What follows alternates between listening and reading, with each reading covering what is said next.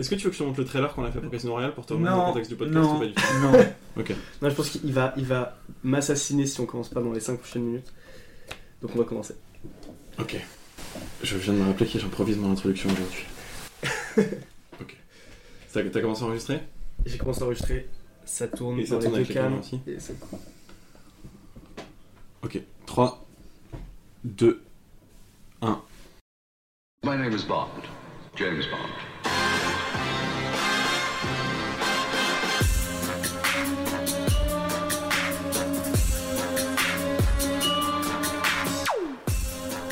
Bon, Let's Bond, le podcast où l'on vous parle dorénavant d'un James Bond un peu, euh, un peu, on sait pas trop quand. hein. Mourir peut attendre, peut encore plus attendre. Le film a été décalé. Donc venez nous voir sur Instagram pour nous dire ce que vous voulez qu'on fasse, parce que nous, on ne le sait plus. On faisait un podcast par semaine, on est passé à un podcast par mois. Euh, Est-ce qu'on va maintenant faire un podcast tous les deux mois? On ne sait pas. Un podcast par an. On pourrait aussi. Vous Ouais. entendez une voix derrière moi, je ne l'ai pas encore présentée. Vous inquiétez pas, ça ne va pas tarder. Pourquoi? Parce qu'on parle cette semaine d'un James Bond en deuil, un James Bond alcoolique, un James Bond en vacances, un James Bond boudeur, un James Bond qui, qui n'a pas d'eau. Euh, c'est un James Bond qui nous emmène absolument partout autour du globe comme d'habitude, mais c'est aussi l'un des James Bond les plus chers de la saga, avec 225 millions de dollars. Est-ce que c'est justifié ou non? Je pense que beaucoup d'entre vous le savent déjà, mais on va y revenir. En tout cas, c'est le film le plus court de la saga, pour le meilleur ou pour le pire. Mais j'ai ma petite idée encore une fois. Mais il est sorti en, quand? Il est sorti en 2008, ce qui va nous faire donc 13 ans. Donc voici une petite bande-annonce pour vous rafraîchir la mémoire au shaker, pas à la cuillère bien sûr. J'ai toujours été très curieux de vous rencontrer. Vesper m'avait tant parlé de vous. Nous vous aurions recruté, vous aussi, si elle ne s'était pas tuée. Pour qui travaillez-vous? En premier lieu, sachez bien que nous avons des hommes absolument partout. Je croyais que je pouvais me fier à vous. Ce n'était pas la vengeance qui vous motivait. C'est mon devoir qui me motive. Une rage aveugle vous consume et vous vous moquez du mal que vous faites. Quand on ne distingue plus ses amis de ses ennemis, il est temps de se retirer. Ne vous en faites pas pour moi.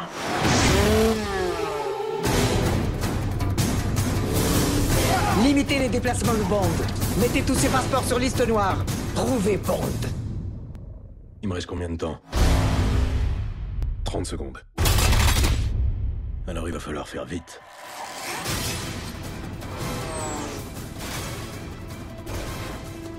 Et oui, plus que 30 secondes pour que James profite de ses, vacances. De ses vacances. En fait, il a, il a voyagé, le, le salaud. Il, il est vraiment en mode Covid, rentre en télétravail. James Bond, c'est c'est un film euh, particulier. Je ne dis pas que je dis ça à chaque fois qu'on fait un James Bond, finalement, mais franchement, pour moi, c'est un film particulier. Et je pense que c'est un film aussi particulier pour nous, car je suis bien sûr accompagné de ce fidèle Maxime. Bonjour Maxime, comment ça va? Bonjour à tous, et bah ça va très bien. Je suis content de vous, revo- de vous revoir. on se, on se Ça voit, fait un petit peu de temps. on se voit beaucoup moins que Ouais. d'habitude. Pour le Euh, plus grand bonheur, mais. euh, euh, pour, Euh, pour le plus grand malheur, ouais. Et vous l'entendez, l'ambiance est au beau fixe et plutôt relax, euh, puisqu'on on reçoit cette semaine un auditeur. Pour ceux qui ne le savent pas, cet été, on vous a demandé de nous dire si vous souhaitiez participer à un podcast. On a sélectionné aléatoirement euh, parmi les quatre qui nous ont dit qui, qui étaient chauds et pas, pas trop timides pour venir en direct pendant le Covid euh, enregistrer avec nous. Et finalement, on se retrouve euh, voilà, en février, des mois et des mois plus tard, avec William. William, c'est un plaisir de t'avoir ici. Qu'est-ce qui t'a amené à Let's Bond? Qu'est-ce qui t'a amené à James Bond? C'est une vaste question. Parce que je suis un fan absolu de James Bond, que j'ai eu mon premier en 79, et que je me suis dit que si je ne venais pas dans l'émission, vous alliez perdre forcément quelqu'un de qualité. Et si je peux me dire, si je peux vous dire, j'ai envie de faire un claim et une surprise. J'aimerais claimer, comme il y a un super méchant dans tous les bondes, que je suis le super invité. Pourquoi Oh. Et attends, on, on fait pas ça comme ça. On adore les surprises. hein. On n'en sait rien. Là, vous entendez tout en audio. On a essayé de filmer un peu. Vous pouvez retrouver évidemment sur ce Alors- on n'en sait rien. Il m'avait prévenu à l'avance qu'il viendrait avec quelque chose, mais je ne sais pas de quoi il parle. Main gauche ou main droite? Il est de gauche, dit gauche. Gauche.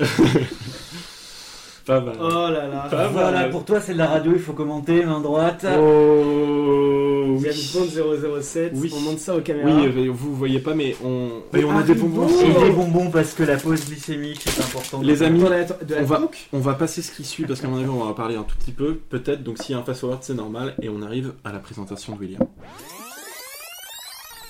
Merci beaucoup, William, euh, pour les bonbons, les cadeaux. Euh, on a enfin trois mugs parce qu'on a deux mugs Let's Bond et maintenant on a un mug James Bond en plus. On est parfaitement rodé. Tu nous disais, James Bond, c'est un peu ta vie. Et tu me disais en off, tu l'as vu beaucoup de fois ce Quantum of Solace. Je l'ai vu 9 ou 10 fois au cinéma. Euh, c'est celui que j'ai vu le plus, je pense, avec peut-être le suivant, même le suivant un peu moins. Parce que je fais partie d'une génération, et je suis né dans les années 70, où on ne savait pas combien de fois on allait revoir un film tant qu'on l'avait pas vu. Évidemment qu'il existait en, en DVD, mais je me suis dit, au cinéma, combien de fois tu peux le revoir? Peut-être plus jamais, il n'y aura pas de rétrospective, donc j'y suis allé un max de fois. Je sais pas, je crois que j'ai jamais posé cette question en podcast, mais là je, je suis intéressé. C'était quoi le. Tu te souviens du contexte que tu avais de ta vie à ce moment-là où tu voyais, t'arrivais à voir un Mais film genre dix fois Complètement. D'abord, c'était, c'était un, ce James Bond, il a eu des gros soucis parce que c'était en pleine grève des scénaristes. Absolument. Donc il a failli ne pas sortir et c'est une des raisons qui fait qu'il est un peu bancal dans la série. Et je me suis dit, je suis curieux après une telle réussite dans le précédent de Mhm. voir comment ils ont géré celui-là. Je me suis dit, on- est-ce qu'on, est-ce qu'il va être raté parce que le suivant était formidable ou est-ce qu'il va être encore plus formidable? Et dans ta vie personnelle à ce moment-là, t'étais déjà un fan de James Bond, sûr, un vétéré, fan ça. Moi, j'ai une quête que, dont je, je vais vous révéler. Je, je vais sur tous les endroits dans le monde où ils ont tourné des James Bond. Donc, euh, moi, je fais du tourisme pour aller Ça me euh, fait penser au c'est fou, ça Japon, me fait euh, au. Mexique, partout. Ouais. Et quand j'étais au Mexique, je suis le, le mec qui m'a présenté euh, Mexico, c'était celui qui était le fixeur sur le, le- Ah ouais. sur euh, James Bond qui est tourné à Mexico, Ouais. qui- dont on ne peut pas parler parce qu'il se passera plus tard. Qu'est-ce que c'est qu'un- fixeur? C'est le mec qui trouve, qui dit à l'équipe où sont les meilleurs décors? Attends, ne va pas là, ça craint. euh, tiens, le- l'hôtel pour vous, ça va être ça. Donc il avait sa casquette officielle de la du crew James Bond, qui n'existait qu'à 40 exemplaires. Et je peux te dire que j'ai essayé de lui voler, mais ça n'a pas marché. Voilà. Et c'est quoi le James Bond qui a déclenché la passion euh, chez toi de... C'est le premier, je pense, pour tout le monde. Moi, c'est Moonraker que j'ai le à, à vu. 6 ans, euh, période Roger ans. Moore, et je me suis dit, waouh, c'est du tourisme, c'est des femmes, c'est aussi des beaux, des beaux, des beaux mecs, des méchants, Ouais.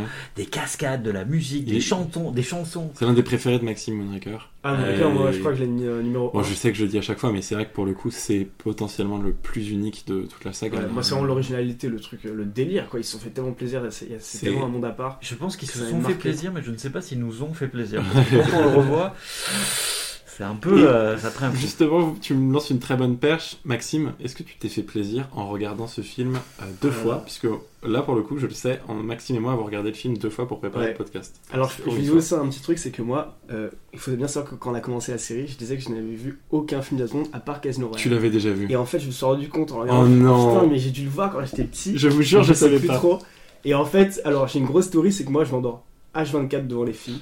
j'ai dû, à un moment de ma vie, avoir 10 ans et regarder le film dans le lit de mes parents et m'endormir à la moitié. C'est fortement probable. Je suis, ma- en tout cas, je suis sûr qu'à un moment de ta vie, t'as eu 10 ans. Ça, le, pour le film, je sais pas, Il mais en est le- pas très loin quand même. Hein. Et moi, j'ai un truc assez drôle avec toi, euh, pour le coup, William, c'est que je, je pense que potentiellement, c'est aussi le, le film que j'ai le plus vu euh, de James Bond. C'est peut- peut-être peut-être celui-là. Comme Ouais. vous le savez, pour ceux qui nous écoutent, Skyfall est celui que, que j'ai préféré quand, avant le podcast. Depuis le podcast, c'est The Living Daylights qui est un poster derrière moi que, que je que euh, vraiment je- je- j'estime énormément que j'ai vu la semaine dernière d'ailleurs. Et quand tu m'offres Solace, en fait, je jouais beaucoup aux jeux vidéo quand j'étais petit sur la Wii, donc euh, j'adorais en théorie, j'avais vraiment hâte que le film sorte, et je sais que c'est peut-être le premier James Bond que j'ai vu au cinéma, parce que Casino Royale, comme je vous l'ai dit dans le podcast, j'étais pas sûr. Par contre, celui-là, je suis sûr et certain d'avoir vu au cinéma à Cabourg, en Normandie, pour ceux qui connaissent. Et, euh, et franchement, même à 12 ans, j'étais capable de vous dire que le jeu vidéo était meilleur, parce que euh, le film est défoncé. Euh, évidemment, grève des scénaristes, il y a des incohérences totales dans le scénario. Évidemment, c'est mon avis encore une fois. C'est Greg qui l'a fini avec le, avec le réalisateur. C'est ça Ah ouais c'est pour ça. Je suis très, je suis très Et Daniel- subjectif. Daniel Craig est un très bon acteur, mais n'est pas un très bon scénariste. Mm. C'est pour ça que le film est bancal. C'est que la moitié du film a été écrite et la deuxième moitié, c'est le, le réal et l'acteur qui l'ont fini. Et justement, on sent que, la, que ça a été vraiment confié à des gens qui sont plus dans l'image que euh, l'histoire. Et, et j'y reviens. Euh, pour moi, il y a beaucoup de promesses non tenues dans ce film, qui est un film frustrant parce qu'il y a des très bonnes scènes et il y a des grosses, grosses faiblesses derrière. C'est pas un film juste moyen. Non, il y a des hauts et des bas et c'est très frustrant. Donc c'est du potentiel gâché. C'est un peu comme quand tu fais un château de sable, t'as pas le temps de le finir avec la marée l'a déjà englouti. Donc j'en veux à la production, à la réal et à la post-production. Surtout que Mark Foster est le premier réalisateur non britannique, donc euh, il y a ça. Et apparemment, j'ai lu aussi qu'il a été, qu'il a, qu'il a eu que 5 semaines pour monter le film au lieu de 14 semaines. Donc clairement, ça se ressent. Ouais. Et, et moi qui, qui l'ai vu deux fois, euh, franchement, la première fois j'étais un peu fatigué et je me suis dit, vas-y, qu'est-ce qui m'arrive? J'arrive pas à suivre le film. Et je l'ai revu hier soir plutôt en pleine forme et euh, j'avais l'impression d'être dans la voiture dans la scène d'ouverture. quoi. J'étais, euh, parfois c'est vraiment épileptique. quoi. Oui, irregardable, on comprend rien. L'histoire est encore plus compliquée. Les histoires de James Bond sont toujours compliquées. Il y a du montage, il y a des, il y a des Ouais. choix de montage, on ne comprend pas le choix de montage. Je- je- J'ai quelques exemples. On ne sait mais- pas. Moi, j'aimerais juste dire un truc avant de l'oublier. Pour moi, c'est un, peu le Rogue One des James Bond visuellement. Rogue One dans la saga Star Wars, Mm. visuellement, ça tranche. Et si tous les Star Wars étaient aussi beaux, Ouais. je- Star Wars me plairait plus. Quand j'ai vu Rogue One, j'ai halluciné. On voit la pluie sur les vêtements, on voit l'herbe d'une manière différente. Et Quantum of Solace, d'un point de vue purement euh, visuel, Absolument. est sublime. Et si on, si on enlève le son, si on enlève l'histoire, qu'est-ce que c'est beau Ça, c'est quand même le plus beau Ouais. pour moi de tous les James Bond. Mais euh, après, À ce, date, que, ce hein. ce que, ce que je dirais sur Rogue One et tout, c'est que la force de Rogue One, c'est justement que la photographie est unique par rapport aux autres James Bond. Et je trouve que j'aurais pas autant apprécié Rogue One si tous les autres, si- pardon, Star si Wars. tous les autres Star Wars, excuse-moi, j'aurais pas autant apprécié Rogue One si tous les autres Star Wars avaient la même photo. Est-ce qu'on- est d'accord, pardon, que Quantum of Solace a la plus belle photographie de tous les James Bond jusqu'à jusqu'à Pour moi, c'est Skyfall. Moi, je suis 100% d'accord, parce que j'ai pas encore eu Skyfall, tout Ouais. simplement. Euh, photographie ouf et réalisation incroyable. Et j'ai trouvé justement les choix. Je pense que toi, ça va être des choix que t'as pas forcément aimé. Mais moi, les choix de réalisation que j'ai trouvé ouf, le montage incroyable pour moi. Et pour moi, c'est vraiment ce qui fait la force du film. On voit que, par exemple, au début. On voit qu'au début, par exemple, il y a des scènes qui sont ultra travaillées, et ensuite, on a l'impression qu'il y a des passages avec beaucoup moins de- d'efforts sur le montage, etc. Et on se dit, il y a un problème quelque part. On se dit, on voit qu'il y a clairement des, des passages où ils ont mis vraiment du temps, où ils se sont vraiment investis dedans, et d'autres, on voit que c'était vraiment la galère dans les studios et qu'ils devaient rendre à une telle date, et que franchement, ils ont un peu vu du bâclé au final. Donc voilà. Mais Bon, et puis on voit des idées aussi, et des trucs, des, Ouais. des- des- des titres qui apparaissent sur l'écran qu'on n'a jamais vus. Enfin, euh, sauf erreur, euh, on est à Bologne, après on est dans le lac de Com ou je sais pas où. Enfin, et on se dit tiens, il teste, des choses visuellement. T'as des scènes, t'as Ouais. des scènes intenses, de qualité. Matisse, dialogue avec M. euh, t'as des, t'as des, t'as Ouais. des, des jolis aspects. Et en fait, ces petits bouts de ficelle, ils les ont noués avec des séquences assez épileptiques à cause de ce qu'on a dit et aussi parce que la, la production est rushée et le montage aussi. Après, il y a aussi une tradition, pardon, sur les James Bond, c'est que la deuxième équipe fait un peu ce qu'elle veut. Oui, Et qu'elle est indépendante de la première. Et euh, je pense qu'il a dû y avoir deux ou trois équipes sur celui-là qui ont été en parallèle et qui se sont dit à la fin bon ben voilà, le paquet de rush, euh, bah, t'en fais ce que tu peux. Avec, je le rappelle aussi à l'époque, une deadline, on n'était pas dans le Covid. Ouais. Ça sortait tel jour à telle heure. Et, ils avaient que deux ans ouais, aussi. Et, ça a été dans un rush monumental avec est-ce qu'on le sort, est-ce qu'on le sort pas. Donc il y a eu ça aussi. Et il est très cher. Et il a coûté une fortune. Et d'ailleurs, quand tu dis c'est le plus cher de la saga, moi je dis mais où est, passe- où passé l'argent. Ouais, moi, moi, je ne comprends pas parce que euh, autant c'est l'un des films qui a le plus de destination. euh, je crois que c'est même le film qui a le plus de, de destination de tournage. Euh, donc, ok, à la limite ça se justifie là, mais en fait, il y a un tel vide. Enfin, Daniel Craig parle vraiment pas beaucoup quand même. Je sais qu'il est pas payé au mot, mais on peut le rapporter à ça et ça ferait presque genre 100 000 euros par mot, quoi. Donc, euh, 100 000 pardon, dollars par mot. Donc, c'est Et Dieu sait qu'il est payé cher. Mais je- non, mais dans la réalisation, je trouve qu'il y a des prises de parti et ça, pour le coup, ouais, je trouve ça, je trouve vraiment ouf. Mais pour le coup, ouais, l'histoire, moi, je suis d'accord avec vous parce que là, on parlait plus de réel et tout. L'histoire, ouais, je trouve qu'il manque un truc, quoi. Il manque, euh, genre, c'est bien, mais on voit que il manque une menace, un enjeu, un truc qui est plus fort, qui va au-dessus du simple personnage. Et le Mm. fait que cette histoire soit assez centrée sur le personnage et sur une- un peu une vengeance personnelle, on va en parler. Ça m'a, je pense que c'est ça qui fait qu'on n'est pas au- autant attiré. quoi. Écoute, William, on va y revenir parce que je pense qu'on peut dire euh, une centaine de choses euh, là-dessus, changer d'avis euh, au, au gré Oui, du parce truc que c'est quand même moi qui ai postulé pour venir. Parce que malgré tout, je l'aime quand même. Ouais. mais oui, par- Moi aussi, je l'aime quand même. ouais. Moi, moi, je l'aime quand même et c'est pour moi, c'est pas le pire James Bond de la saga. et J'ai pas envie de de- d'en chercher un non plus Euh, parce que j'ai cette affection enf- d'enfant aussi pour ce film où vraiment j'ai passé des heures à jouer sur le jeu vidéo avec mon cousin Victor qui est dans l'un de nos podcasts. Mais Maxime parlait euh, des initiatives un peu originales de, de la réal et la première c'est qu'il n'y a pas de gun barrel séquence au début du film. C'est le premier James Bond à ne pas faire ça et à le mettre euh, à la fin. À la fin. Donc euh, c'est assez original. Par contre, ce qui suit aussi dans l'originalité et qui avait déjà été imaginé au début de la saga, c'est qu'on on reprend presque euh, juste après Casino Royale, puisque euh, il est en train de s'enfuir avec donc Mr. White qu'on avait laissé euh, kidnappé par James Bond en, en- en pleine quête de revanche contre l'organisation qui a tué euh, Eva Green. Ce qui n'arrive dans toute la saga qu'une seule fois. Dans Les Diamants Ouais. sont éternels. Bien joué, je pensais les coller.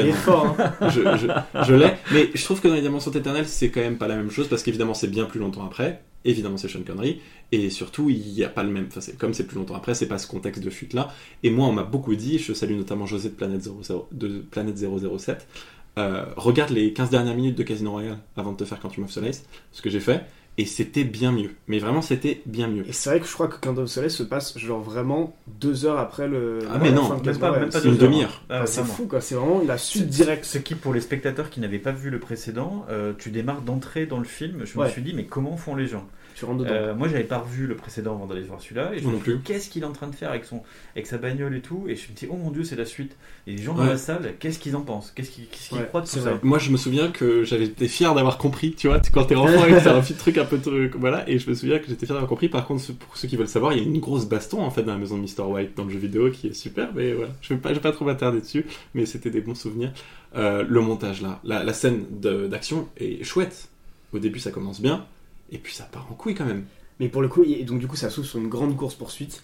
Et au début, je trouve que ça fait vraiment pub de voiture.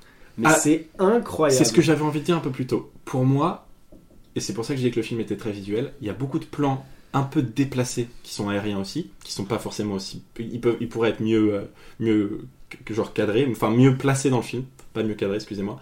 Euh, et là, c'est tout à fait le cas. Ça commence bien, et au bout d'un moment, je me suis dit. Ok, non, là c'est tout. Là, en fait, ils ont carrément quitté la route pour être dans un endroit genre un peu chantier parce que euh, ils veulent Une nous carrière. enfin, tu vois, une, ouais, une carrière et c'est.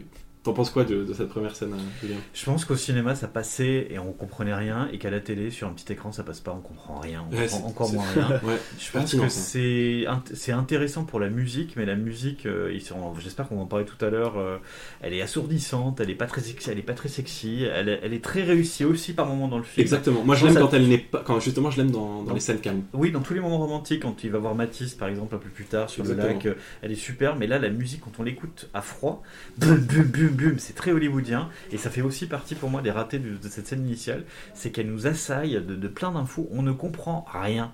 Et c'est un peu dommage. Mais c'était un peu la mode, de, tu sais, de, des- des films hollywoodiens de Bourne, Bourne Identity, Boom Ouais, Supremacy. exactement. Et Absolument. Pour se remettre en 2007, à l'époque, Jason Bourne avait mis un sacré coup de jeu à James Bond. Et Ouais. ils se sont dit, en prenant Mark Foster et en mettant un montage aussi épileptique, on va se remettre à niveau. Et là, pas une bonne idée. le plus bel exemple de ça, c'est la baston euh, à, à, à- Putain, pas Port-au-Prince, à. à- À Port-au-Prince. Ça, c'est à Port-au-Prince, c'est à Port-au-Prince. Ouais, bah oui, c'est la baston à Port-au-Prince avec le géologue.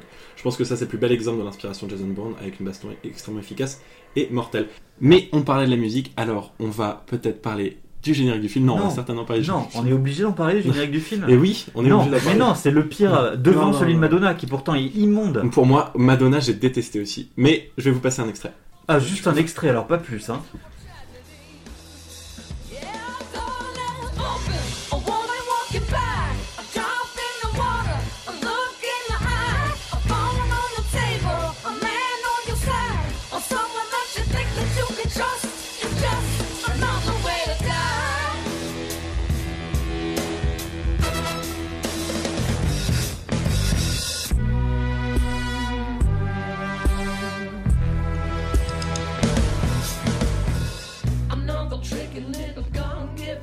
Du coup, je crois qu'on a compris ton avis sur la musique, William.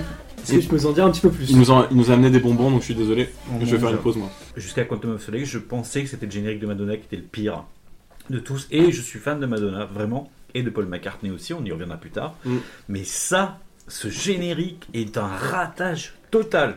Je parle de la musique. Les images sont superbes, visuellement c'est magnifique. Une fois de plus, ça raconte le film qu'on va voir, ça nous allège. Mais cette chanson, elle est à chier. Elle est presque pire que, que Chris Cornell. Et encore Chris Cornell, je la garde. Mm. Euh, Parce que, bon, allez, j'ai un attachement. Mais ça, mais qu'est-ce qu'ils sont allés faire? Et en plus, je crois que c'est un choix de dernière minute.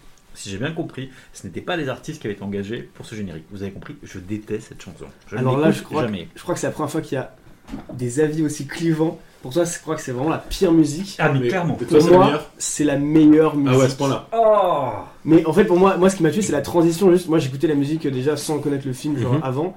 Ah Et, bon? euh, Ah oui, oui. Ah vraiment. Tu, je tu savais pas que c'était la musique de savais, Solace je savais Ah pas. ouais, ok, En fait, il ok. y avait, tu sais, il y a l'affiche de l'album, Mais j'avais sûr. jamais réfléchi. Tu as écouté ça par Et- plaisir J'écoute ça par plaisir. Ouais, c'est possible, ouais, je, je confirme. Et, euh, et moi, ce qui m'a juste qui m'a bluffé et tout, euh, c'est la transition quand tu vois Bond qui dit, euh, je sais plus. euh, Ouais, il ferme la. Get Out, euh, un truc comme ça. Ouais, un Ouais. truc comme ça. Et ensuite, bam, il y a la musique qui Tu, tu arrive. te souviens de la réplique ou pas, William? Non, pas du tout, mais. euh, mais je- Package, package been delivered, on va dire. Ouais, C'est- ouais, c'est voilà, pas ça. tellement ridicule que ça, mais c'est un truc comme ça quand il arrive avec Mr. Et, White euh, à. Enfin, la réplique, on s'en fout un peu, mais genre, le- je sais pas, le montage, le truc m'a Ouais. vraiment touché de fou. Et j'ai adoré. C'est ça. Moi, c'est vraiment le rythme comme ça qui. qui... Moi, je trouve que c'est deux superstars qui s'annulent. Ils ont pris Jack White, qui est un génie, et Alicia Keys, qui est un génie aussi. Et les deux ensemble, C'est un peu ça. c'est une compétition et ça annule. Oui, exactement. C'est a parce que elle est plus vocale et lui lyrique. Ouais, c'est et il n'y a, pas de beauté dans ce Du coup, générique. t'es plus de l'avis de William. Alors, euh, je suis, je suis bien, les gars, parce que je suis euh, pile entre le yin et le yang sur, sur vous. Je sais pourquoi tu n'aimes pas cette musique, William, parce que moi j'ai cette même haine. Euh, vous le savez, parce que je crois que j'en ai parlé dans le podcast avant, je suis un grand, grand fan de Amy Winehouse. Elle devait faire la chanson de ce film. Et voilà. Évidemment, avec ses problèmes de santé, elle n'a pas pu, puisque comme vous le savez, elle est morte d'une overdose d'alcool, donc faites bien attention. Et euh, j'étais très, très triste, même à cette époque euh, de ça. Parce que mon père m'a élevé avec Back euh, to, to Black, Back to... Oula, j'ai des bugs, je to passe. Black, Back to c'est Mais vraiment, Ouais. j'adorais Amy Winehouse. Donc, euh, gros, gros somme là-dessus. Et surtout, c'était avec Mark Ronson. Donc, euh, on est à un level de production de musique. Je- je- Est-ce que- est-ce qu'il y a des fuites sur Internet? Je ne crois pas. Non, Mais franchement, euh, imaginez Amy Winehouse avec Mark Ronson faire la musique de ce film. Il y a cette frustration. Et surtout, qui a recommandé qu'Amy Winehouse fasse la musique de ce film? Paul McCartney, évidemment.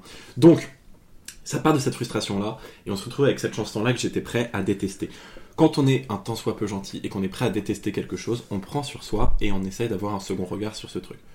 Et pas quand j'avais 12 ans, j'ai pas fait ça. J'ai déte- j'ai détesté la musique de ce film pendant très longtemps. Non. Et en fait, hier, euh, j'ai- je l'ai revu pour la deuxième fois, j'étais là, c'est pas si mal, euh, tout va bien, c'est pas si mal, et je l'ai trouvé meilleur que Voilà. celle de Casino Royale, et les visuels d'ailleurs très bons. On va, on, va, on va y arriver et en parler brièvement d'ailleurs, parce qu'il serait temps qu'on qu'on enchaîne sur le film. Mais euh, en fait, j'ai quand même continué à l'écouter, et je peux l'écouter, je pense, une fois par mois, euh, plus. Ça va être un peu compliqué. Non pas qu'elle n'est pas bonne, mais euh, c'est subjectif totalement. Elle m'agresse les oreilles. C'est tout. C'est aussi simple que ça. Ouais, c'est ça, c'est pareil. Voilà. Écoute, euh, j'ai essayé de l'aimer euh, parce que tu sais, moi j'ai vu tous les James Bond au cinéma depuis 79, donc à chaque fois je découvre le générique. Mm. J'ai essayé de l'aimer, je ne l'aime toujours pas, alors que le dernier, euh, No Time to Die, euh, par je sais plus la petite voilà, dès la première écoute, j'ai fait mais c'est trop court, mais c'est trop bien, Ouais. je veux le réécouter mille fois. Voilà, donc mais, mais c'est pas grave, c'est subjectif la musique, on a le droit de. Et, et moi j'ai détesté celui de Spectre d'ailleurs de Sam Smith. Donc, tu vois. Mais Sam Smith n'avait rien à faire sur un spectre. Je suis désolé sur un James Bond. Sam Smith n'était pas la bonne personne Ouais. pour, pour jouer et Écoutez. chanter. Et surtout, euh, il n'a pas compris. euh, il a pas compris le personnage. Il a pas compris. On vous, on vous, Sam, expli- t'as on pas vous compris ça. expliquera ce qui, ce qui fout Je viendrai juste pour cette séquence. Dire, il a dit, Tu sais quoi je, je- si il je a dit tellement de conneries en plus Sam Smith aux Oscars là-dessus. Ben, bref. Si je me rappelle, je te donnerai un message vocal, un peu comme les critiques spectateurs que vous n'avez pas encore entendu, et c'est normal, euh, pardon, les critiques auditeurs, et c'est normal, j'avais envie de vous les passer un peu plus tard dans le podcast euh, aujourd'hui, donc euh, ne vous inquiétez pas, c'est tout à fait logique. Et nous voilà donc à Sienne, en Italie, et j'ai une anecdote, je suis déjà allé à Sienne, en Italie, et Oh Et j'ai pas assisté à la course. J'étais tout petit. C'est à l'époque où euh, je pouvais encore voyager avec ma famille comme, euh, comme euh, avant le Covid. Euh, et on, avait, on avait vu des. Enfin, on avait vu. Bien sûr, la course de chevaux est extrêmement populaire. Et j'ai encore un drapeau d'un des, d'un des euh, jockeys et d'un de son cheval. Évidemment, je ne saurais vous dire qui et en quoi consiste cette course. Je sais même pas si elle existe toujours. Je voulais juste me la péter. Je suis déjà allé à Sienne. Cette ville existe bel et bien. Et elle est dans le film et on y est. Qu'est-ce qui se passe là? Est-ce que vous voulez me raconter, les amis? On- Mr. White se fait débarquer de la voiture.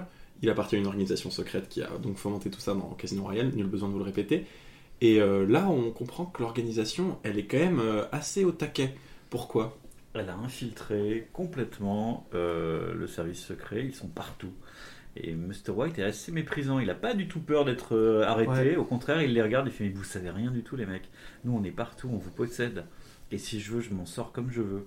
Et d'ailleurs, la preuve, il s'en sort comme il veut, puisqu'il a euh, une top Absolument. qui tire. Et on croit, on croit d'ailleurs qu'il qu'il blesse mortellement euh, M, qui Mm. heureusement n'a rien. Et, euh, qui, et il s'enfuit. Et James Bond part et, et le course. Et là, le film démarre pour la, vraiment sur les chapeaux de roue. Oui, il On démarre une- vraiment on- aussi. On a droit à une deuxième scène d'intro Ouais, pour le prélude. exactement. hein. C'est exactement ça. Qui je trouve assez ouf. Et elle est bien la scène. Moi, Ouais. moi j'ai- bien aimé. La, la scène est plutôt Et, euh, et d'ailleurs, bah, le truc assez, assez fou, je trouve, le garde qui apparemment ça fait genre 8 ans qu'il travaillait pour, Mitchell. la- pour, Ouais. la- pour le MI6, Ouais, et hop, qui, qui tire comme ça sur Ouais. M et tout, enfin choqué. ouais c'est bien. Donc ça, c'était franchement, je trouvais ça bien au niveau Dommage qu'il l'ait mis dans la bande-annonce. Euh, mais mais c'est bien. Ouais, mais t'as vu comme elle tombe en plus, on croit que. Ah ouais, vraiment, moi, je me dis, bah, l'a fin, et on se dit, ça y est, c'est la fin quoi. Un peu dommage, Ouais. limite. Mm. Mais bon, on va pas s'arrêter Et, sur. et, et ensuite s'ensuit. Ah, si. Je rigole. Ensuite, une poursuite et incroyable. ensuite, voilà, une poursuite, poursuite incroyable. euh, Je pense que c'est une des plus violentes, vraiment à la bourne à nouveau, où on, prend cher Ouais. physiquement. Les Ce deux film est violent. ouais. et on en reparlera, il y a eu ça. des séquelles sur euh, Daniel Craig de ça, mais ça. on va y revenir un peu plus tard. Mais ce film est plus violent. Et avec du coup une mise en abîme avec, enfin, on voit la, la- la foule à côté, enfin, c'est assez bien fait. Ouais. Et ensuite, la, la course poursuite se prolonge sur un, les toits. un montage parallèle entre évidemment la course de chevaux et la course entre Daniel Craig et Mitchell. Pour quelle raison Parce qu'on est à Sienne et qu'il y a une course et que c'est joli, ok Donc on la montre, mais sinon il n'y a pas trop de rapport avec la poursuite puisqu'ils sont. Non, mais ça permet de garder une tension Ouais, aussi. ils Ça sont dans un de- réseau souterrain et tout. Oui, c'est vrai qu'ils auraient aussi pu nous montrer, euh, je sais pas, euh, des poissons en train de se courser sous l'eau, ça aurait revenu Alors, au je suis pas d'accord. Traditionnellement, depuis les premiers James Bond, on montre les choses touristiques Ouais, à c'est chaque vrai. fois. Pour les gens qui n'auront pas l'occasion de voyager, il faut penser que dans les années 60, il n'y a que les riches qui voyageaient. Et un vrai. James Bond permettait de voir des belles filles et des belles destinations. Et à chaque fois, il y a toujours un moment touristique. Sienne, voilà, c'est, euh, bah voilà, vous n'irez peut-être jamais, mais Et nous, tu on vois, vient. moi ce qui me pose problème, c'est que ça fait moins partie du cœur de l'action. Au tout début, oui. Bien sûr. Au tout début, oui, mais un peu moins euh, que. Je pense que c'est aussi pour ça qu'on voit les James Bond et les films comme ça au cinéma. Et tu disais très bien, ça c'est un film qui se voit au cinéma, c'est que t'as envie de rêver, t'as envie de voilà de- d'être emmené dans un autre monde. Et je trouve que là, ça remplit parfaitement le, le pari. Donc euh, voilà, très bien joué pour ce début de, de film. En tout cas, Bond, comme à son habitude, tue Mitchell, euh, permis de tuer, et puis euh, envie de l'utiliser, euh, et euh, il est un peu forcé de le faire, on, on comprend, mais M commence déjà à lui reprocher euh, sa kill list qui, euh, qui s'étend, et elle est assez paniquée euh, par ce qui s'est passé. Je vais vous passer un extrait, on est de retour à Londres, donc on imagine que c'est quand même un peu plus tard, on a l'impression que c'est juste après, c'est bizarre. Mais qu'est-ce qui vous a pris de le tuer? Pourquoi l'interroge un minimum? Il fallait nous ramener. Quand on vous dit nous avons des hommes absolument partout, on pense à une hyperbole. Tout le monde dit ça. Les fleuristes emploient l'expression. Ça n'est pas censé vouloir dire nous avons placé une taupe sous votre nez. Mais qu'est-ce que c'est que cette organisation Bond? Comment peuvent-ils être partout sans qu'on sache rien sur eux? Pas la moindre trace de White, j'imagine. Non. L'agent à l'entrée du garage était déjà mort quand vous l'avez croisé dans l'escalier. Je l'aurais croisé dans l'escalier. Bon sang. J'imagine que Mitchell a profité de sa ronde pour le tuer. Vous l'avez échappé belle, Croyez-vous que White est encore en vie? J'en suis sûr. Alors, juste une remarque il y a du placement de produits partout dans les James Bond, et là, il y a un placement de produits sans citer une marque. C'est quand même c'est assez rare. Quand elle parle de la, des fleuristes qui sont partout dans le monde, c'est Interflora dont elle parle. Ah ouais qui a payé euh, suffisamment pour être cité dans le film, mais pas pour être vu dans le film. Parce que ça coûtait plus cher. C'est- Et puis c'est compliqué de mettre un- une enseigne Ah Interflora. ouais. Ah Parce que We've Got People Everywhere, c'était le- la tagline donné. Ah, Ah, c'est stylé. Elle est- elle est- elle est- On a un invité de marque. hein. Nous, on se, nous, on fait livrer des plantes avec Ikea. Euh, franchement, au début de la scène, j'ai l'impression que James Bond n'a pas fait son lit et que M est pas contente. On est des heures plus tard et elle agit comme une grand-mère paniquée alors qu'elle est chef du MI6 et qu'elle est allée jusqu'à Sienne pour flatter l'ego d'un mec qui dirige une organisation sur laquelle ils n'ont aucune information. Je sais très bien que je suis picky, je connais pas le pointilleux et qu'il faut pas regarder un film comme ça. Mais quand tu vois le film deux fois, malheureusement, il y a certaines questions qui arrivent un peu. Heureusement, on va continuer un peu avec l'action. Ils ont trouvé un lien sur Mitchell, un lien avec le chiffre qui a encore moins de sens que ce que je viens de vous citer, puisque apparemment le mec a des billets du réseau illégal du chiffre. C'est sur ça que repose le film. Et si quelqu'un comprend comment ils arrivent à comprendre ça, eh ben respect. J'ai vu le Alors, film apparemment- 15 fois, je ne l'ai jamais Ce compris. que j'ai compris, c'est que en vrai. fait, ils avaient auparavant, bien, bien avant l'intrigue de Casino Royale, chopé de l'argent sale du chiffre, réussi à la marquer euh, à, à l'encre invisible ou je sais pas quoi, et à tracer les billets. Tu sais que c'était une question rhétorique. Hein. Mais c'est impossible, de- comme, comme tu l'as dit. Je voulais pas la réponse. Parce que comme M le dit très bien en fait, t'as, et t'as raison, comme, comme M le dit très bien, euh, impossible de trouver les billets et pas de capteur GPS dessus, et puis pourquoi il vérifie que c'est billets maintenant? On Ouais. comprend pas du tout. Par chance, avec un montage épileptique de nouveau, on on- on a- on n'a pas le temps Ouais, de réfléchir exactement. et Ouais, on mais se c'est laisse embarquer. comme dans la je pense que c'est- publicité. c'est c'est fait exprès. Non, mais c'est vraiment ça. Moi, j'ai rematé la scène deux fois parce que la première fois que j'ai vu, j'ai fait Putain, j'ai pas compris. Il sait pas, il sait pas c'est quoi là? Il sort Absolument. d'où le billet genre, Pareil, d'où- d'où- je l'ai revu d'où aussi. il a une destination à partir d'un billet, Ouais. le mec. Moi, j'adorerais faire ça. Analyse mes billets, dis-moi où je vais. On C'est parce qu'il faut que t'aies des billets de 500 euros, mec, c'est ça. ça marche pas du coup. Non mais et voilà et en fait euh, ouais ça passe très vite du coup on s'en pas trop compte et voilà on se dit bon bah, c'est James Bond ça nous lance dans l'histoire mais clairement euh, ouais c'est un petit peu flou ce passage. Absolument. Et par contre, ça lui permet euh, de partir en voyage. Hein. Euh, Comme d'hab. Ouais, exactement. Comme. Donc il, part à Port-au-Prince, en Haïti, puisque apparemment euh, il y a des billets qui ont été retrouvés euh, sur un, un mec là-bas qui s'appelle Slate. Euh, et on, va donc à, un hôtel euh, là-bas avec James Bond. L'hôtel a l'air vide et la scène, pour moi, ressemble énormément à une scène dans Jason Bourne 1. La baston est super réaliste, donc je replace le contexte, il se bat avec un mec à, Haïti, hein, euh, est dans une chambre d'hôtel, et la baston est extrêmement rapide, extrêmement violente, et pour la faire court, il arrive à s'emparer d'une sorte de ciseau à ongles, à lui planter une fois dans la carotide, et une fois dans l'artère fémorale de manière extrêmement gra- gra- graphique. Je suis désolé de préciser, mais c'est parce que c'est très bien fait, et c'est très subtil en fait. C'est ultra court, mais très établi. Qu'on va être dans une- encore une fois une autre dimension euh, cinématographique aussi de, ce film. Et j'ai trouvé ça dingue. Il, lui tient même la main. Cette scène dure. Enfin, juste ce petit truc-là, ce plan dure 10 secondes. Mais ça, par exemple, c'est exactement au moment où je me suis dit, Waouh, c'est incroyable, le film va être trop cool. Et en fait, pas du tout. Euh, vous en avez pensé quoi de cette scène Je, moi, je reviens sur Rogue One où je dis à nouveau là, on voit la saleté d'Haïti, on voit la pauvreté. C'est rare, hein, jusqu'à jusqu'à Daniel Craig, de- James Bond n'allait pas dans les quartiers chauds, n'allait pas dans les quartiers pauvres. Et d'être péjoratif envers des, des nations ou de, Oui, absolument. comme la Bolivie dans la suite. Exactement. euh, ouais. Période, euh, je sais pas, Pierce Brosnan, on aurait eu le beau côté d'Haïti, par exemple, Et les belles plages, etc. Période Roger Moore, on l'a mentionné, les pays demandaient de la bonne pub. Le, le Mexique avait notamment refusé un, un plan dans un, dans un film dont on a parlé avec, euh, dans, dans Permis de tuer. Euh, il y a eu des, débats sur l'utilisation ou non du Mexique qui est finalement revenu plus tard dans Spectre.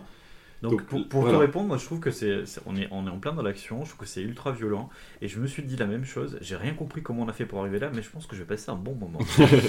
Hélas, euh, alors évidemment, placement de produit aussi à mort, je suis désolé, moi je vois que ça, donc il, il est en Tom Ford tout de suite, il, il chope dans la, dans la penderie du type des, des vêtements qui lui vont évidemment magiquement, petit polo Tom Ford, petite lunette Tom Ford, pour la première, mais pas la deuxième fois du film. que j'avais dernière. que j'avais acheté à l'époque, Ah qui ouais. était en vente, qui était sublime, et, euh, et surtout va arriver une petite voiture électrique dans 5 secondes qui est totalement ridicule dans le James Bond. Et j'étais halluciné quand j'ai vu voiture. de produits, ben ouais, écoute, euh, voilà. On est- euh, j'ai pas remarqué. on Bah, le bruit, en fait, elle fait pas de bruit. mais bien sûr, et on prend la- écoute, l'argent n'a pas d'odeur, clairement. Et dans Quantum of Solace, les placements de produits euh, n'ont pas de goût. C'est terrible. Euh, donc là, ils ont accepté ça. Donc c'est fort C'est de, bien dit. de, de mémoire. Très qui, bien euh, Attends, je suis auteur. oui, c'est vrai. Euh, en fait, cette petite voiture, elle est conduite par qui? Elle est conduite par Olga Kurilenko, qui sera donc notre première James Bond girl. James Bond girl. Vous entendez un petit James bill derrière nous Bond qu'on rajoutera en post-prod, sera extrêmement graveleux, évidemment. Euh, là. Olga Kurilenko, c'est une jeune girl que j'apprécie et sur Ouais. laquelle je connais très peu de choses. Maxime Bah, je vais t'en dire qu'il y a pitié. beaucoup de choses à dire sur cette, euh, sur cette jeune femme. Elle est française et ukrainienne. Elle est mannequin, un petit peu. Voilà, bon, on, connaît, on connaît le discours. Elle a fait cours Florent, blablabla. Euh, elle a quand même. Elle a fait les cours Florent. Oui, Ah, c'est chouette. comme moi. Ouais. Comme à chaque fois. Bientôt, tu seras James Bond girl. Bientôt. Je ne sais pas parce qu'elles ont peu de carrière, tu sais. Sauf Olga Karenenko Sauf qui a, Olga qui a qui a fait deux, trois trucs. carrière. Ouais, ouais, très belle. Disons qu'elle a une on- carrière. on va en parler. tu es dur avec Léa Seydoux. Euh, Mais Léa Seydoux est une fille d'eux. Euh, ce qui peut aider. Mais... Tu n'as pas le droit de dire ça sur nos ondes, on veut faire du cinéma avec Maxime. Non. Ce sera coupé en post-production. Bah, parce que Jérôme Sédou, le grand-père de Léa Seydoux, c'est le président de Gaumont Pathé qui finance tous les films du cinéma français. Ah. C'est pour ça qu'il dit que c'est une fille d'eux parce qu'elle a eu beaucoup de rôles dans des films grâce à ça. Mais tout ça n'a rien à voir, bien sûr. Absolument aucun. à Je t'ai coupé. Olga grosse star, Karenenko, en fait. vas-y, dis-moi, Euh, qu'est-ce qu'elle a fait? Et elle a quand même une très belle carrière hollywoodienne, euh, notamment. Euh, elle a joué dans Hitman en 2007, donc des gros blockbusters obligés très belle carrière. 2013. Mais non, mais je dis ça parce que c'est des films dont, dont- Ouais, voilà, euh, qui sont connus. Retentissement. enfin, je l'espère pour nos Vas-y, continue. Euh, elle a eu deux awards, donc deux récompenses pour ce film, de Empire et de Saturn, Waouh, trop euh, fort. pour euh, meilleur rôle. Ah, bah, suis- ça va. eh, attends, je suis sûr que quelqu'un comme Meryl Streep tremble de cette là Ah oui, euh, ah, je pense qu'il se dit waouh. Ah, ouais. Non, mais malheureusement, elle n'a pas eu de- de- d'Oscar ni rien, donc euh, voilà, un petit peu déçu. quoi. non, je rigole. euh, Elle a joué dans Dans la brume, elle a joué dans Les Traducteurs. Et Attends, elle a- Oui, elle a joué dans les traducteurs, c'est vrai. Ouais, Comment tu connais le film dans la brume? Parce que je. Oh, on va le couper au montage parce que j'ai participé à l'écriture. Ok.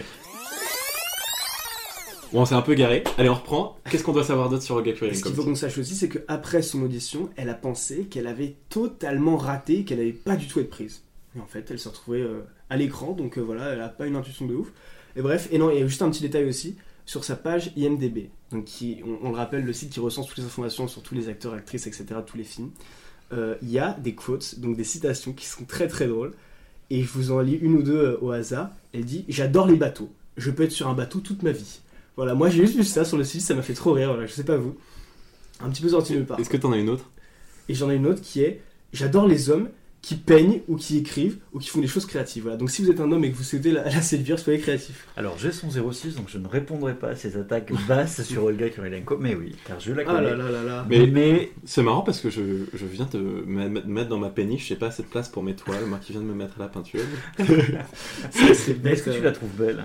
Euh, On, on évite d'être. euh, mais là, tu lui as demandé, donc euh, vas-y, On évite d'être quoi On a Non, normalement, déjà, moi je suis plus l'âge parce que voilà, on- enfin, on évite de trop s'attarder sur le physique et sur les aspects superficiels. Moi, c'est ce que j'aime bien, James Bond girl. Moi, ce que j'aimais bien avant dans les précédents films, c'était parler de la différence d'âge pour bien Ouais. exprimer et témoigner quand même Eh ben, du décalage. euh, C'est pour ça Et là- que je viens à cette question. Je Ouais. trouve qu'elle fait super jeune par Ouais. rapport à lui. Elle fait. Et c'est la première fois que ça me gêne dans la période de Daniel Craig. Ah oui, ah oui. Je, je croyais que Ah t'allais me dire dans tout, le monde. C'est la première fois que ça me gêne. En fait, c'est parce que lui fait ça les plus vieux à certains moments. En fait, Il est je fatigué et Ouais, ça ça. ça m'a pas choqué et justement, je trouvais qu'elle faisait pas, pas 20 ans du coup. Il fait moins Et en fatigué fait, dans ce cas, euh. Mais euh, et, et quand on va voir après Strawberry Fields, euh, qui est aussi super jeune, Ah, c'est la- elle qui, pour le coup, elle, on va en parler, la- elle est ultra jeune. En gros, elle a 21 ans le jour. Non, mais on moment va. On en revenir, mais on- pour moi, c'est la première fois que je vois Craig fatigué et avec une déca- un dé- tel décalage avec sa James Bond girl. Ouais, mais Et je, me dis, oh là là, oh là, on est à Hollywood là. Ça se voit qu'il Mm. faut de la jeunette. Mais et, et- On voit que ça fait, c'est un peu genre. si- si- elle après, à, Hollywood, quoi, elle est pas être, euh, inconnue au bataillon, mais euh, plutôt. Enfin, relativement inconnue au bataillon quand même, non? Elle est totalement inconnue. Ouais. Euh, Moi, je la trouve très jolie.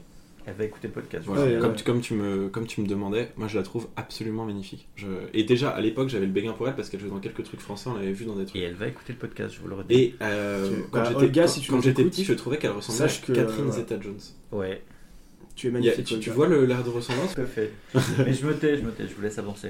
Et euh, le truc aussi intéressant à savoir sur euh, Olga Kurylenko, désolé pour les bruits des bonbons les amis, c'est qu'ils partagent un baiser et c'est tout dans ce film, ce qui en fait une première dans la saga de James Bond. Et c'est tant mieux. C'est malheureux parce qu'elle avait la- la- l'opportunité d'être une James Bond girl très détonnante par rapport au reste de la saga, un peu comme dans L'espion qui m'aimait, comme Barbara Bach. Et malheureusement, on, on lui donne pas tant l'opportunité que ça. Je trouve qu'on l'a réduit un tout petit peu trop à cette histoire de vengeance. Et à un instant, j'ai cru que c'était un personnage fort, et finalement, il est obligé de la sauver à la fin et tout.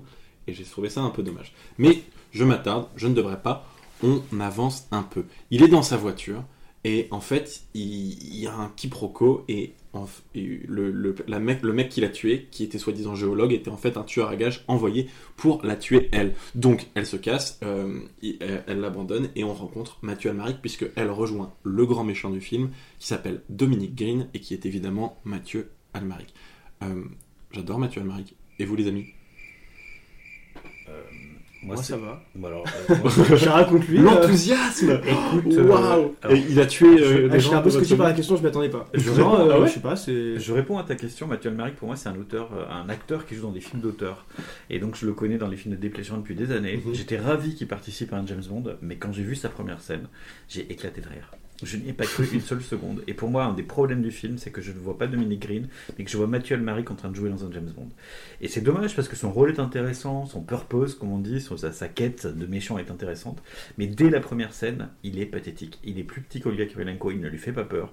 Il a un méchant à côté de lui qui a une moumoute. On sait pas ce qu'il a, le mec sur la tête. On comprend pas, là, celui qui a ses cheveux Ouais. devant. Et surtout, je ne vois Le- que Mathieu Almaric. La colite est pas bien faite. La colite est pas ouf. À, à titre, à titre perso, je suis ravi d'avoir un Français de plus dans la Mhm. Saga. Ça fait partie des, des 100 000 Français dans la saga. À titre d'acteur dans le film, je me dis, mais c'est Mathieu Almaric, quoi. Et toi, Max, t'en as pensé quoi? Moi, un petit peu. Ouais, c'est vrai qu'en y pensant. euh, ouais, bah, comme je t'ai Non, dit, sans, réviser ton opinion. Pitié, dis-moi ce que t'en as pensé. Non, de mais comme en je, blanc. comme je t'ai dit, j'ai pas eu une, une réaction de. Ouais. Ah, euh, je- Un méchant de Bond trop basique. voilà. toi, un méchant basique, rien de fou. Ouais. J'ai pas trouvé qu'il avait euh, une place incroyable, etc. Mais j'ai pas trouvé non plus qu'il était nul. J'ai trouvé que, voilà, que c'était euh, classique, quoi. Ça m'a pas particulièrement marqué. Je vous l'ai déjà sorti la semaine dernière, mais Matt Mikkelsen, c'est vraiment autre chose pour moi. Mais Mathieu Almaric, j'aime aussi énormément depuis le film Munich, euh, dans lequel il joue d'ailleurs avec Daniel Craig, et dans lequel d'ailleurs il joue le fils de Michael Lansdale, qui joue lui aussi un méchant dans James Bond. J'aime beaucoup cet acteur, et j'aime beaucoup ce méchant, euh, que je trouve intéressant en fait. Et une petite anecdote d'ailleurs sur ce méchant, il a basé sa personnalité du méchant sur deux personnalités de l'époque, Nicolas Sarkozy, évidemment, et, euh, et Tony Blair. Moi je trouve Je que pas. Nicolas Sarkozy c'est flagrant, surtout sur la première scène. Ah, j'avais pas marqué. Et il a demandé au réalisateur Mark Foster s'il avait besoin d'adopter un trait caractéristique ou je ne sais pas quoi. Et Mark Foster lui a clairement répondu qu'avec sa tête, il n'avait pas besoin de faire, de, de rajouter quoi que ce soit. Et je le trouve très bien. On comprend qu'en fait, ce mec-là, c'est un faux philanthrope, euh, ce qui est assez ambitieux et intéressant dans le film d'ailleurs, mais on y reviendra. Euh, c'est un faux philanthrope qui en fait déstabilise les régimes un peu fragiles, en profite pour leur voler leurs ressources euh, pour Quantum. Euh, en l'occurrence, c'est la Bolivie et ça va être l'eau. Et euh, la personne qui va être un peu son pantin, c'est le général Medrano, qui ont tué euh, les parents de Olga Kurylenko, un peu comme euh, qui- dans, dans, dans Kill Bill, si vous vous souvenez. Je trouve ça révolutionnaire. À chaque fois, les intrigues de James Bond sont toujours en avance sur leur temps. Oui, eh, c'est génial. Les puces, euh, à un moment donné, les puces de la Ouais, Silicon Valley, la presse, euh, la la presse. notamment, l'influence de Murdoch sur la presse. Et le, là, le monde ne suffit pas et l'énergie nucléaire. absolument. Et là, pour le coup, on pense que ça va être encore une histoire de pétrole. Pas C'est du tout. génial. L'énergie de demain, c'est l'eau. Et euh, Dominique Green, qui est quand même qui a un nom de Ouais. un, un nom, un nom écolo et qui en fait Bien cherche de l'eau. Et j'ai trouvé que c'était génial parce que dans tout le film, on pense qu'ils vont trouver des champs pétroliers et pas du tout. On comprend que la richesse de demain, c'est l'eau. Et c'est vrai, James Bond une fois de plus est en avance politique sur son Mhm. temps. Et il nous Absolument. dit que le pétrole, il y en aura peut-être beaucoup, mais c'est de l'eau dont on va manquer parce qu'on peut pas boire du pétrole. Petit clin d'œil à la scène finale. Et c'est tout à fait vrai.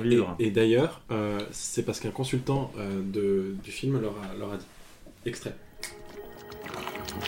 Le Dorlo. Dans 20-30 ans, il n'y en aura plus.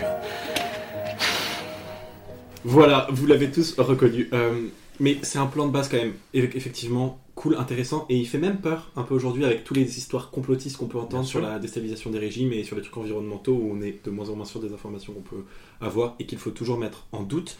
En tout cas, Dominic Green est identifié comme le méchant, euh, il manipule donc cette euh, chère jeune femme, et euh, on comprend quand même qu'il y a un...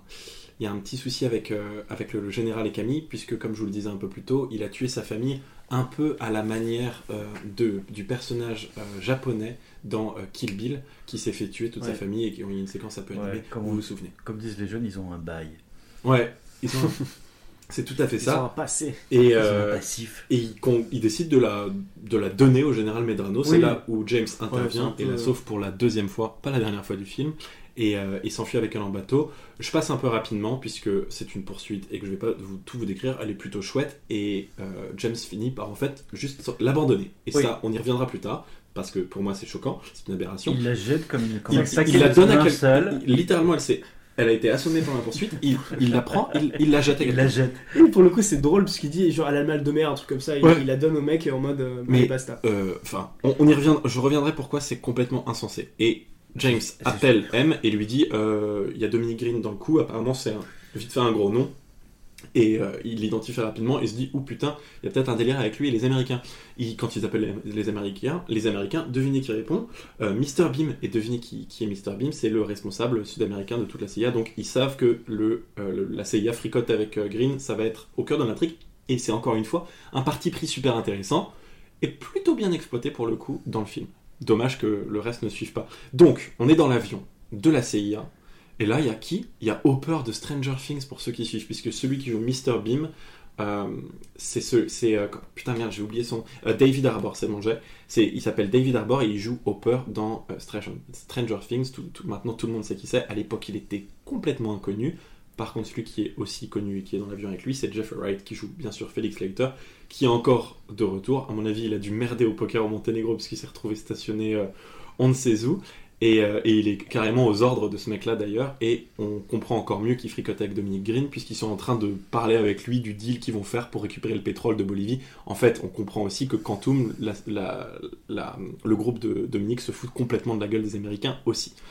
Voilà. J'ai- c'est- bon les amis Ce voilà était Je sais parfait. pas, il respire jamais. On va rentrer maintenant dans, dans une séquence qui pour moi est, fait partie des deux meilleures séquences du film. C'est-à-dire que si je devais garder euh, quelque chose de vraiment formidable, pour moi, à partir du moment où il arrive à Vienne, c'est les meilleurs moments du film. Visuellement, les idées sont belles, la musique est superbe, et pour la première fois dans un James Bond, on n'a pas juste des gens en train de faire du violon ou de la musique dans un orchestre, on entend les quatre, les quatre saisons d'Ivaldi. On a euh, Heidi, sauf erreur, je crois que c'est l'opéra Heidi.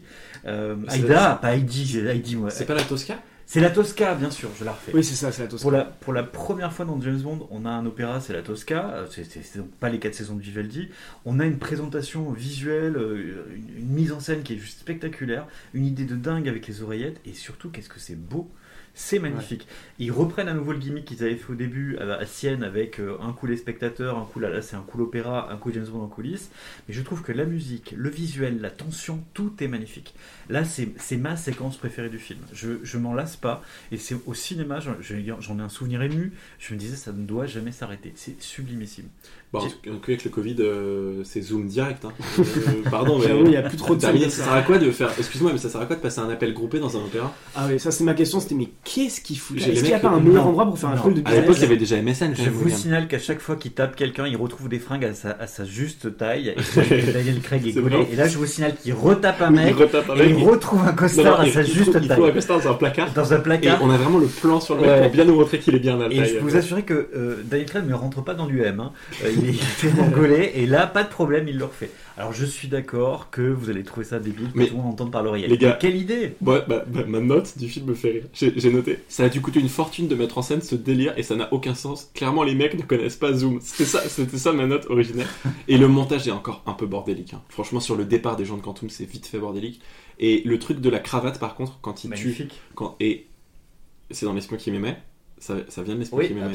Parce que quand on a regardé l'espion qui m'aimait, que le mec, tu sais, il tient, mais euh, donc, Ouais. Excusez-moi, cher auditeur, Ouais, je pour la première contextualise. fois, ouais. Euh, il tient le mec par la cravate, il le lâche et du coup le mec tombe dans le vide.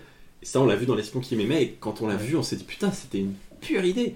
Et, euh, et c'est aussi une référence au héros de la Parce que Tosca. c'était la première qui- fois qu'ils faisaient ça au cinéma à Oui. l'époque. Ouais, bah, Et- on pense en tout Et cas. pour moi, il y a le plus beau fond, le plus beau plan du film à ce moment-là, c'est quand Dominique Green descend l'escalier euh, au Très. ralenti Oh, et le, que le plan est le magnifique. regarde. Ça, c'est un Et film. là, je suis ça, waouh, ouais. musique magnifique, couleur magnifique, plan magnifique, et je suis ouais, on a un beau plan dans le film. Et c'est surtout, c'est unique, je trouve. Ce face à face où on peut rien faire, c'est impuissant et l'animosité est omniprésente, euh, c'est beau Ouais. en fait. Et je trouvais, et en choix de la réalisation, je trouvais un truc fou, c'est le moment où la musique s'arrête, et là, il y a bam bam bam, les Oui. images s'enchaînent, comme ça, dans, Ouais, la- c'est vrai. dans, dans un, un moment vraiment qui est hors du film, on dirait. Mhm. Et je trouvais ça assez ouf, et je trouvais que ça rappelait un petit peu Dark Knight et tous les scènes un petit peu de, de baston, Ouais, sont tous dans les grandes salles comme ça, avec beaucoup d'invités très chics. Et ça, j'ai trouvé que c'était vraiment, bah, on parlait de prix de choix, etc., d'initiative de film, euh, vraiment un choix bien, bien fait pour le coup. Mais vraiment, Ma- ouais, qui peut déplaire. Quoi, Mathieu trouve. Almari qui est intéressant à ce moment-là parce qu'il dit euh, il nous a vu, il tourne la tête, euh, butez-le. Ouais. Et c'est pour la première. Ça y est, on, commence à comprendre que le personnage n'était pas impressionnant physiquement, mais que c'est un vrai malade mental. Moi, moi, il me faisait peur. Euh, Moi, il m'a fait première scène, moi, quand j'étais petit, et encore aujourd'hui, je le trouve très, je le trouve crédible quand il dit je couchais avec toi. Il est tellement relax à propos de tuer quelqu'un qu'il aime, et ensuite il a confié à Medrano comme une, une- tu vois, à l'époque, et je pense que ça, c'est resté parce que j'ai que 24 ans aussi. je, je trouve qu'il est dominateur et et il, est, il fait peur. Enfin, Le franchement, mot il- que tu cherches, c'est sociopathe. C'est un sociopathe. et, et ça, et ça marche Comme, parce que tous les, il comme a une- tous les méchants dans James Bond. il a la gueule aussi. En tout cas, comme tu le disais, Bond, en fait, lâche quelqu'un par le. jette quelqu'un du haut d'un toit, euh, comme un peu le héros de la Tosca qui, qui se suicide à la fin de, de l'opéra. Spoiler alert, désolé. Euh, et effectivement, euh, Dominique le fait exécuter très vite, sauf qu'en fait, malheureusement, cette espèce de complicité que Dominique Green et Bond ont eu, eu à tuer quelqu'un, euh, elle est fort dommage car en fait, c'était un double agent envoyé directement par le Premier ministre. Euh, c'est dingue comment la hiérarchie en Angleterre, c'est très horizontal quand même. Vraiment, le Premier ministre envoie des espions, aime aussi, puis on est tranquille. C'est pas très organisé. Et heureusement, on va appeler un vieux de la vieille pour remettre un peu de l'ordre dans tout ça, puisqu'on arrive chez Van Gogh, non, pardon, Matisse, euh, qui était dans. Je suis désolé, celle-là, elle est horrible. On arrive chez Matisse, qui était dans le film précédent, pris pour le traître et du coup euh, excommunié par le MI6 et surtout torturé à cause de James Bond. Et là, malheureusement, James vient pour lui demander des services. Vous allez voir, le dialogue est plutôt drôle, mais il n'est pas très ambulant, Placement de produit à nouveau. en plus. Les lunettes de soleil. Étrange, en effet. Mais quand on est jeune, on a l'impression qu'il est facile de faire la part entre le bien et le mal. C'est en vieillissant que ça devient plus difficile. Les héros et les bandits se confondent. J'ai été désolé d'apprendre la mort de Vesper. Elle vous aimait, je crois. Oui, jusqu'à ce qu'elle finisse par me trahir. Elle est morte pour vous. Ah, c'est l'ambiance, hein Alors ça, c'est réunion entre potes, euh, c'est hyper cool, hein Là, Franchement. Je te, je te torture dans l'épisode précédent et je viens de te demander un service dans le suivant. Et tu me rappelles que ma copine est morte. Voilà. je- je- Juste un tout petit truc, la meuf de Matisse est incroyable avec son, avec son maillot Oui, de bain quand elle leur sert. Je sais pas s'il met une petite tape sur les fesses ou pas. Non, Elle est Non. ah, il, il lui fait va pas. bronzer, ma chérie. lui. Voilà, et Ah elle, ouais, elle c'est- est là, c'est la bimbo de 50 ans, et je tiens à dire un truc, c'est la première fois qu'on voit une dame de 50 ans dans un James Bond en maillot de bain. De, vous pouvez chercher, Ah, c'est la première fois, nous n'avons... Dans la copie de Pierce Brosnan qui couche avec euh, Roger Moore, Non, il y en a un autre. euh, il y en a qui, un. qui le prend en tant Écoute, qu'on voit une dame, et moi j'adore parce que enfin, enfin, on arrête de voir des jeunes femmes, on voit des femmes d'un certain âge, et qu'on verra après dans d'autres James Bond sans, sans te spoiler, euh, des femmes qui ont Ouais. droit à une sensualité, une sexualité, et elle est en maillot de bain, Ouais. c'est la meuf de Matisse, et elle est super belle. Après, je pense que euh, même Ian Moix, qui préfère les femmes en dessous de 40 ans, euh, saura faire la part des choses avec les femmes dont on parle. euh, quand même. Ça reste quand même. euh, on n'est pas dans la normalité non plus euh, à ce niveau-là, mais elle est très. C'est vrai, tu, tu es dans un James Bond. c'est vrai qu'on dépasse au moins un cap, C'est tu ça, as on raison. reste dans un Tu, tu es dans un James Bond, voir une femme de 50 ans en bikini, je t'assure que c'est vraiment pas la C'est- politique de la maison. C'est marrant parce que, heureusement, ça m'a Moi, pas. ça, ouais, ça m'a pas choqué Ouais, du tout. heureusement. Et d'ailleurs, je la trouvais très belle. Par contre, très cliché. Allez, peut-être. Ah ouais, méga ça. cliché.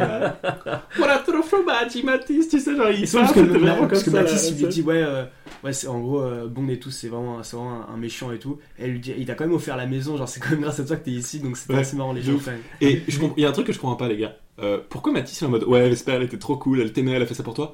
Vesper, c'est la meuf qui t'a fait torturer. Genre, à la base, on a cru que c'était toi le traite parce qu'elle a rien dit. Parce qu'on est en train de planter très maladroitement dans l'esprit des spectateurs que quelque chose ne va pas avec Vesper Ouais, et, et que, bon, et, que, et- et etc. Et que voilà.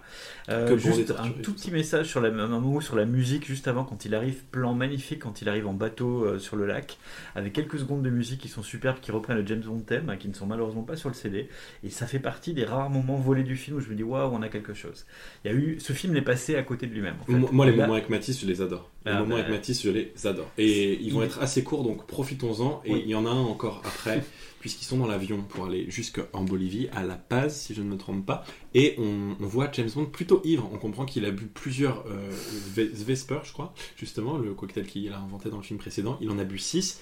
Il est plutôt ivre. Mathis essaie de le réconforter, lui dit Tu veux une pilule pour dormir, une pilule pour. euh, Enfin, voilà. Euh, et euh, et c'est assez. Ouais, elle est bien cette scène. Alors, je pense que c'est l'une des scènes où ils s'étaient dit, euh, elle faisait partie du plan original, ils ont construit, ça. à mon avis, ça fait partie de ces Placement de scènes. produit à nouveau, donc cette fois-ci pour Virgin Airways ou British Airways, je ne sais plus. Ah ouais Eh ben on ne voit que ça, hein. donc bah oui, ils, sont, ils, sont, ils sont en première, et surtout je trouve qu'effectivement ça rajoute, pour, on a une humanité entre James qui souffre et Mathis qui vient ramener un élément de normalité et nous relier avec le film précédent. Absolument. C'est et, qui arrive très rarement dans les James Bond. et le pardon aussi, évidemment, Oui. qui, est, qui Ouais. est omniprésent et qui est trop rare dans James Bond. Et je trouve que du coup, un truc qu'on peut noter ici, c'est que le film il se prend quand même pas mal au sérieux. C'est une reproche qui a été beaucoup faite dans les critiques, c'est que là, on voit Mm. que voilà, James Bond, il y a aucun moment où il prend ça un peu à la rigolade et tout. Là, vraiment, genre, Absolument. ah, il est un peu triste, machin, il y a son pote qui le réconforte. Vraiment, ouais, il y a, il y a- il y a- L'humour, un peu ça, comme Timothy Dalton, va être que il y a des moins d'humour. punchlines. Où, où limite ça pourrait faire sourire et elle reste pourtant euh, assez violente.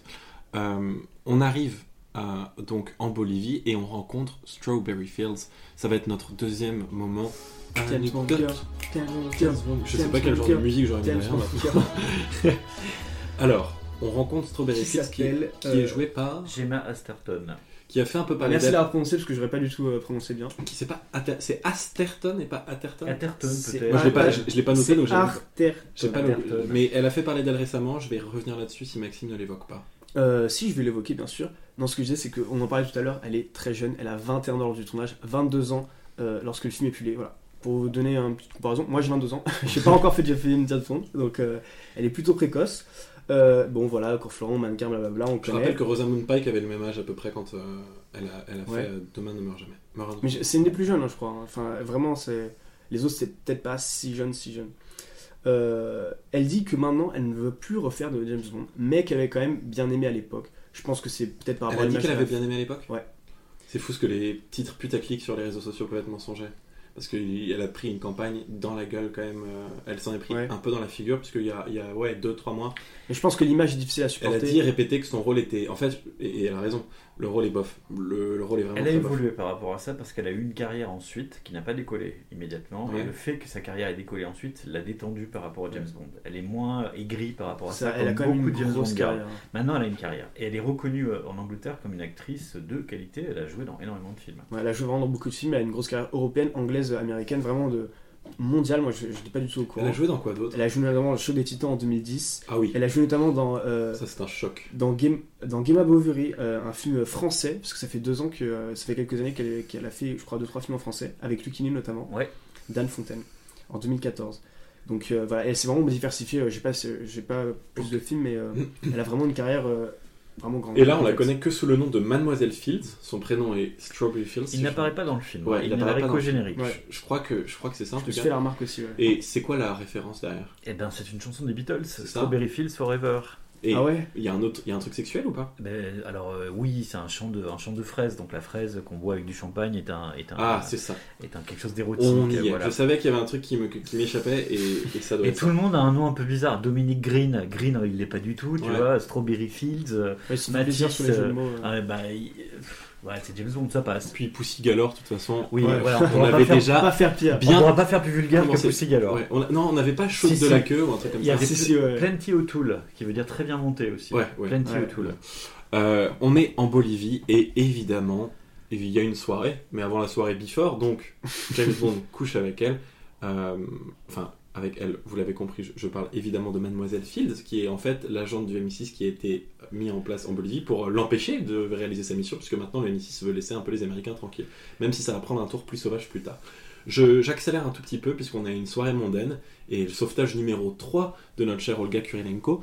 euh, parce que euh, vraiment, elle, elle est en mode full autonomie télétravail euh, pendant le film, euh, et elle a réussi à retrouver Dominique Green en Bolivie, en même temps, elle est plutôt douée, et James Bond la sauve une troisième fois. Donc là, vraiment, on est retour au point zéro, et en tant que spectateur, on a le droit de se dire, qu'est-ce qu'on foutait à aller voir Matisse, à aller voir Strawberry Fields, alors qu'il aurait... Donc, en fait, entre le moment où il l'a abandonné du bateau et ce moment-là, ça sert à rien.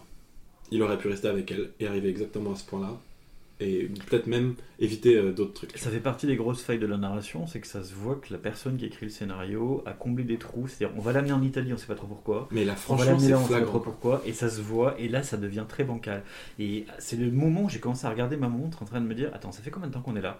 C'est la fin là? C'est le début On en est où? Et je regardais ma montre, je me dis Merde, on est même pas à la moitié.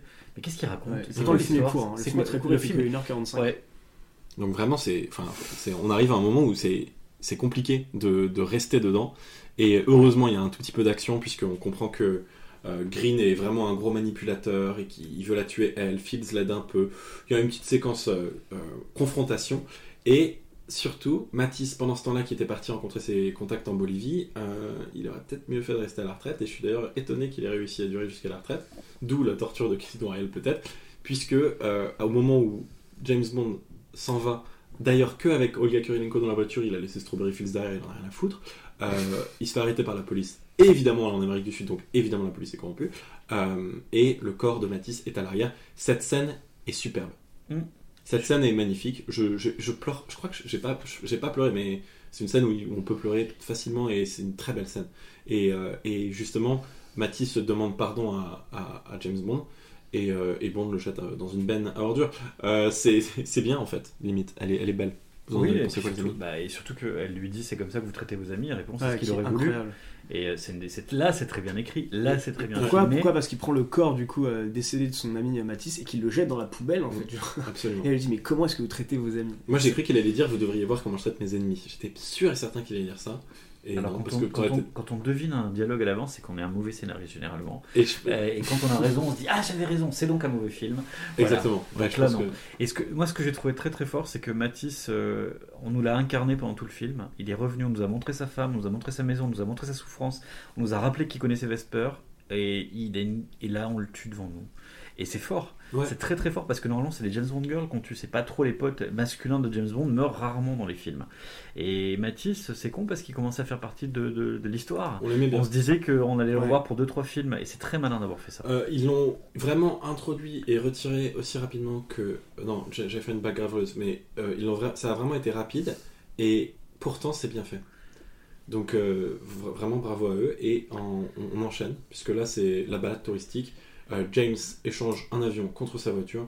Je sais pas tellement comment le, quel- je sais pas quel est le taux d'échange à ce niveau-là on, en ce on- moment. on mais- voit que le mec euh, fait un appel après, en gros Ouais, il a dit voilà, tu pourras être payé pour euh, donner les informations, etc. Alors moi je tiens à dire qu'on rentre dans la partie du film où c'est fini. Il n'y a Ouais. plus aucune intention, plus aucune volonté. Heureusement, on va clairement aller plus vite. Allez, Voilà, et on rentre dans la partie du film où il faut qu'on finisse le film. Et je parle Ouais. pas du podcast, je parle des réalisateurs, des scénaristes, etc. Absolument. On rentre à un moment du film où, en tant que spectateur, bon, euh, on est sur un tapis roulant de la gare Montparnasse. euh, on va va à la gare et puis voilà, au revoir, bonne journée et rentrez bien chez vous.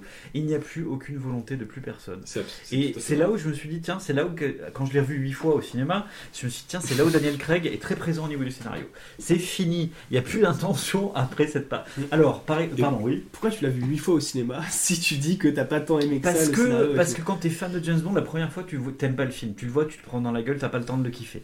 La deuxième fois, tu, tu commences à comprendre. La troisième fois, tu te dis, ah, ça c'est pas mal, c'est pas mal. Et après, c'est parce que t'as- t'amènes des potes à toi en disant, tu l'as pas vu, tiens, on y va ensemble. Et t'amènes des gens, alors comment tu l'as trouvé Pas mal, ouais, c'était nul. T'as envie de voir les gens en train de voir. Exactement. Et la dernière fois, tu vas en disant, bon, c'est dernière semaine à l'UGC, j'y vais, dans la toute petite salle, il y a 40 places et tu vas. Voilà. Mais quand, et, et plus je voyais- me disais, mais ça se voit que c'est Daniel Craig qui a fini le film avec le réalisateur. Et Mark Foster, il n'a pas une carrière exceptionnelle, après, hein, ça se voit. Ils étaient ni en Ah, compétences, ni en artiste. Enfin, ils ne savent pas finir un James Bond, c'est pas possible. Là, mais je, je comprends pas pourquoi Daniel Craig a fait ça, alors que on, voit son apport euh, de producteur délégué dans À couteau tiré de manière totalement différente que dans ce film. Je pense que c'est le début de James Bond et qu'il a envie de de, de, Le prouver. Ouais. Et tu sais, il a envie de faire un truc physique et pas. Et je pense qu'il a. dû-. Je pense qu'il a changé un peu de, Pas, philosophie. pas après. que, je pense qu'il y a aussi un problème euh, légal, c'est que techniquement il faut sortir ce film qui coûte une fortune, ça va être un accident industriel pour une production indépendante, on rappelle Ouais. que il coûte une fortune mais que les brocolis sont des indépendants Absolument. et que si on ne sort pas ce film à la date qui a été prévue, on perd 200 millions de dollars, ce qui Ouais. coule complètement la saga. Donc c'est pas possible. Mm. Et les deux seules personnes qui ont légalement le droit de le finir, ce sont les acteurs et le réalisateur. Et c'est pas Gemma Atherton ou, euh, ou, euh, ou l'autre ou le gars qui va l'écrire. Et ça, ça, c'est je pense fois. que c'est bah, c'est à la fois le point fort et le point faible de ces projets-là. Je pense qu'il y a tellement d'argent, tellement d'enjeux et tout que bah ils doivent se réussir à se mettre, ils doivent le faire ce film coûte que coûte, et ils doivent adapter bah, des scénarios, des trucs qui sont déjà préexistants. Oui. Et je pense que ça mène parfois à des grosses gaffes. euh, voilà. Et alors, ce qui serait intéressant, et vous le ferez peut-être en post-prod, c'est de regarder les mêmes films qui sont sortis à la même époque. C'est-à-dire tous les films sortis en 2007-2008, une immense majorité a un énorme problème de scénario. Non mais Et Même les séries, cette, cette- grève, de, cette grève des Scénaristes, a coûté très très cher en termes d'histoire. Il y a très peu de films sortis dans cette période-là qui s'en sortent. Alors, le James Bond, euh, Pour tous ceux qui regardent des séries genre Scrubs, The Office, Grave. How I Met Your Mother à ce moment-là, euh, vous verrez, il y a moins d'épisodes, les audiences sont baissées, les épisodes sont moins bons. Ça a marqué un tournant dans les productions américaines à ce moment-là. Euh, et on va, essayer, on va aussi marquer un tournant dans le film. Et oui, on marque un tournant dans ce film parce que exceptionnellement, le podcast est divisé en deux parties. Ça va être comme ça pour les prochains podcasts aussi normalement. C'est pour un peu prolonger le plaisir de vous proposer ce podcast et on espère que c'est aussi vous prolonger le plaisir de l'écouter. On coupe donc au moment où Bond et Camille s'échappent en avion en Bolivie afin de retrouver Almaric et Medrano. Et on vous retrouve la semaine prochaine avec toujours William pour la deuxième partie de cet épisode. Allez, à plus. Bon Let's Bond